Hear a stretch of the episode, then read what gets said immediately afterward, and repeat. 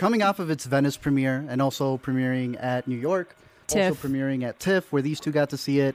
I have waited so long. I thought I was going to have to watch it on Netflix, maybe get a screener. But Hitman has premiered.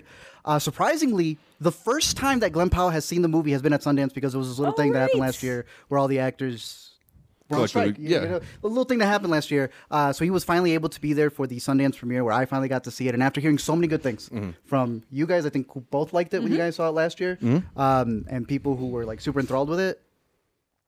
I think it delivers. Yeah. Uh, yeah. Watching it with a, a crowd at Eccles, I thought was one of the best parts of it because this is a movie um, that is based on a true story, but not quite. Yeah, it, it's a interesting sort of like thing that Linklater I think has done in some of his films. Like Bernie is another one that's Yep. notable, where he'll like Yeah. take the inspiration from something that's real and then sort of follow his own whimsy. And here he uses this story of a guy who starts working undercover with the police into developing this whole like hitman double life kind of thing. And it's a, one of those movies that i- Uh, the, the pleasure in it is sort of watching the lead balance the the different stories he's told different people. Like how can he navigate uh, living as two separate realities? And you know, Glen Powell also is one of the co-writers of this movie. Oh, along I'm with surprised Richard with that, yeah. Linklater. Yeah.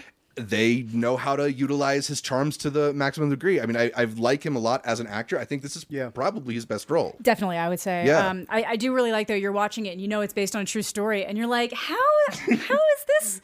And It's like Black Klansman, where you're like, wait, how much of this can possibly be true? Yeah, and then you realize, oh, okay, you kind of Okay, there's that point right off. there, Yeah, yeah. Uh-huh. okay, that's that's the key moment where it starts veering off. But you know, no, it's a it's still very enjoyable, very fun, and it's a it's a rom com at the at the heart, which I think That's a lot of people don't realize. Mm-hmm. Unfortunately, I feel like sometimes those um, promo images do a really bad job. Uh, showing what a movie's going to be about or the vibe of it and i feel Mm-hmm. like that definitely happened with hitman They also made him look kind of ugly in that first main still that you see him because he's supposed to be a little schlubby because he's technically just like the the, the computer guy, mm-hmm. the one who tells the the hitman what to do or kind of like organize them until one day he ne- needs to be in that role and then he just turns it up a notch. And- Yeah. I mean, it's sort of like a classic movie trope, and like character pretends to be somebody else and realizes they like pretending more. Yeah. than they works. like, re- yeah, Yeah. Uh, but yeah, it's just very charming and fun throughout. I think just the the uh, spinning of plates nature of it w- works pretty well. Oh, or Napoleon Dynamite 20th anniversary poster. I poster. did not agree with you. Feeling He a knows that little, it's uh, premiering right now,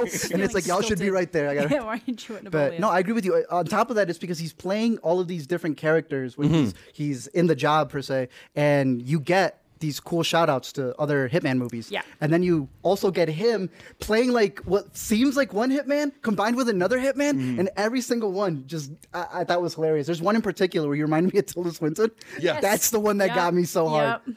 Um, but like you were saying, it's also a rom com. When we Yeah. arrived there, there was a lot of uh, the the the signers who were always waiting for them to come off. Autograph who were hounds. waiting for Adria's character. Oh. I only saw one other still from this movie, and it does make it look more like a romance where Yeah, they're kind of like yeah, hugging yeah. each other. That needs to be the selling point in this movie. Absolutely. Yeah. Because that really is the crux of it. You do have a majority of it, him kind of getting used to this role of, of you know, being the hitman. Mm-hmm. But then when he meets this one character, things like it changes the whole movie. And I think that's one thing that Linklater's always been good at, where like this is the guy who did the the before series, right? Yeah. And now he's making this. Yeah. Like he- when you say that the guy who did the before series also did School Rock, like Yeah. it- it's fascinating. It Na- Nacho Libre, right? Like, Nacho and he does it here where he's playing with so many different tones and genres, and these two as leads. I think this is the sexiest movie of the fest. It is a steaming movie. The guy in front of me mm. fell in love with her, and then slowly fell, in love with him. It's definitely the stuff that sexual make- awakens are made Bro. out of. It's, it's really, really, it's fun, and I think it kind of goes the places you want to Yeah. go with these characters, and yeah, it's, it's really alluring. Yeah, almost mummy level for the bisexuals, but not quite. I just I don't think it. I don't think you can compete with Rachel Weisz True. And mummy era Yeah. Brendan Fraser. from She's, also she's got a special dialogue. quality to her. yeah. Well, that is true. That was an error Yeah, right there. that- I'm not saying that they're back at that level. No, no, but- no, but yeah, But yeah. it's the fact that it's not just them being hot, right? Because I know that was your critique for Glen Powell and uh, Sydney. You're like, but it's not fully there. Like you Yeah, wanted to their see more of their characters aren't chops. there. Yeah, more better dialogue. They have that here. They're both hot. Yeah. But it's the way they play off of each other in certain It's- scenes, yeah. especially these scene, which is the only way I'll put it. These scene, yeah. our our crowd gave a round of applause after that scene with the phone. Damn. There's one scene in particular that uh, as soon as you see it, you'll know. It's that movie clips. Yeah, Yeah. like we one thing that we do with we do our best rankings of movies, but I've always kind of wanted to do our best scenes of Yes. the year. This will totally be in contention. Yeah, for uh, that. who did that? Houston Coley just Oh, did that. He just did go, his yeah. best, his top scenes of 2023 instead of best movies. And I was like, that's a good idea. Mm-hmm. Quotes, Top moments, top quotes. top sex scenes. top sex This would It's get got a lot of there. them. It's Um, I also think it has a really good supporting cast because again, you have this whole like organization that he's working with that's also real, and the way that they play with that, the way he's able to bounce off of a, a, a lot of the other supporting characters, I think is really interesting because he's worked with Linklater a lot, mentioning the fact that he wrote with him, uh, and that was one thing that they really talked about in the Q and A was how he cast him when he was like super young, like by accident, he just saw something in him. And now he's the lead in his movie after being in Everybody Wants Some, where I thought he was fantastic. Yeah. I'm a big fan of that one. Um, Apollo, 10 and a half. Yep. Oh, yeah. He did a little favor in there. Uh, I think he's leading man material. I mean, I think with Top Gun, anyone but you crossing 100 mil, Mm-hmm. I I think it shows that he's got power. So my big thing with this one being picked up by Netflix, which is always our concern when we're here at the fest, yeah, there's that other horror movie that got picked up by Netflix, It's what's inside. and we're all like, "Yay for the 17 mil." Nah, it's not going to play in theaters, and that's re- really where you need to see it. They have a theatrical run for this one. They yeah. But it's like that limited two week one just Similar to, to The it. Killer. Aren't you tired of that? Yeah. Yeah. I had to fly to a different city. For a killer, yeah. When you need mealtime inspiration, it's worth shopping Kroger, where you'll find over 30,000 mouthwatering choices that excite your inner foodie. And no matter what tasty choice you make, you'll enjoy our everyday low prices, plus extra ways to save, like digital coupons worth over $600 each week. You can also save up to $1 off per gallon at the pump with fuel points. More savings and more inspiring flavors make shopping Kroger worth it every time. Kroger, fresh for everyone. Fuel restrictions apply. Another day is here, and you're ready for it. What to wear? Check. Breakfast, lunch, and dinner? Check. Planning for what's next and how to save for it? That's where Bank of America can help. For your financial to dos, Bank of America has experts ready to help get you closer to your goals. Get started at one of our local financial centers or 24-7 in our mobile banking app. Find a location near you at bankofamerica.com slash talk to us.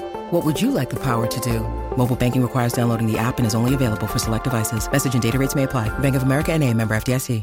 A different city. I I think they need to follow what Apple does, and, and Yes. the Apple. Uh, Give it the route- proper theatrical yeah, release. like Napoleon and Killers of the Flower Moon. Right. People don't know when it's going to come out on VOD. Like Mm-hmm. it will get there eventually, but you're able to sell that in theaters. You can sell the VOD, and then it'll, Yeah. people will still be there for Apple. and these ones are sellable. Like, I'll even like I don't like that the ki- like the killer went right, but at least that one I'm like, okay, I can see why you might have a hard time marketing to our this house, one. yeah. Maybe, but I'm sorry, the Hitman. This? That's a easy. It's what's not, inside. not just easy. not just off of marketing, but like word of mouth is going to be great on both. Woo! Damn, they're all going for you, man. That that our library does not like me today, or my Ghosts. There's a hitman in this house, a presence coming after. It's a us. presence in this But as you were house. saying, Yeah, I mean, I think just word of mouth on these are going to be really fun because they're so much fun to watch in a theater, to Mm-hmm. to hear the ripples of laughter, to as you uh, got uh, that round of applause after a certain moment in the film, and and you know, I, it's unfortunate that Netflix is kind of cutting its own movies off at the knee Hmm. because I, I think you know we saw with something like May December, right? Like it makes a big splash at first, but Oh. ultimately it fades, and I think the theatrical release is one of the ways to really sustain interest and excitement around Yeah. a movie. Glass Onion. Glass Onion's a huge one that they that Right? they shit the bed there. And I would that say- was disgusting. They're like in the same scenario here. They have a June release. That's going to be great for Netflix. You know, Father's Day, what better movie to watch at home? Mm-hmm. But dude, release it at the beginning of May. Have a whole month of Yeah. people seeing it in theaters, Day. and then right, and then hype it up for when it's Father's Day time. and People can watch it at home. I don't know. I, It's I- dumb. it confuses me with the way that they market their movies. I, I think it's pretty goofy, but um, Like even if their intention is to get people to watch on Netflix, the longer and better it does in theaters, the more Right, people will right. sign up for Netflix. It helps Netflix. It helps yeah. Netflix. Um, you were talking about word of mouth, and that's one thing I'm interested in because when it came out of Venice, that's where a lot of people were like split on it, and we were getting a bunch of propaganda saying, ah, it's not as good as people say. Some people were overhyping it, some people are not. Then it played at other places, and it Yeah. got better and better It- and better TIFF, reactions. it got a really strong reaction. I think even it was so strong that it maybe set my expectations like wildly high. high. I was- it was too high for me. Yeah, because the, the one thing that I think we should mention is this is kind of like a slight movie. It's you very know, slight. it's one that's kind of about cute way. like I the like that, yeah. you know it's it's cute like it, but it is sort of the interactions between like four or five characters, right? Like it's not not not this epic story of like how a hitman rose to infamy. Yeah. It's how one thing got out of control, which is really fun. Yes. But uh, you know, I think you have to know kind of that's more the speed of this movie. into. It is. It, it's like an. Uh, it's got like elements of homage to all these classic like crime thriller things, Yeah. but it is more of a rom com at it, Yeah. rom com at its heart. Yeah. Yeah. I wonder if it was just too mainstream for Venice. It's I assume that's what I assume. where you put a movie right, like Indiana Jones going to Cannes. dumbest thing. It played but- well there. Well, it didn't play well because people didn't like it, but people didn't like it once it came out either. So I don't think you can Sorry, blame Cannes on I that. apologize. I meant Oscar nominated Indiana Jones: The Dial of Destiny. Look, people turned out. It was full. I, I, they, and it was hard work getting people in that theater on time. Like it was, it was rough. Uh, but it was just people didn't like it, and then Yeah. I don't think Its people Rotten liked it once Tomatoes it came score was out. also rough. yeah, I don't think people liked it when it came out either. So I don't think that's Cannes's fault anymore. Well, I think a, Elemental had to bounce Elemental- back. Had to well, bounce Elemental's back got the Cannes. craziest glow up of all time when it comes to box Still office. haven't seen it. I just hope that this one has a box office thing because Mm. also in terms of we always talk about actors, what makes a leading you know person, and when we do those brackets, we're not talking about yo they killed it on Netflix. Right. Not having this movie come out in theaters also ruins this man's box office. Like he has no receipts to show Mm-hmm. that it was that good. No one cares that your movie. If number we one do Netflix. another movie star bracket, Glen Powell and Sydney Sweeney are going to have to be much higher up on it than we, they were they previously. did a hundred mil off of Yeah. the lesser movie. yeah. This is a better movie. And the trailers for that movie were not great. Yeah. the the promotion though by accident, By was effective.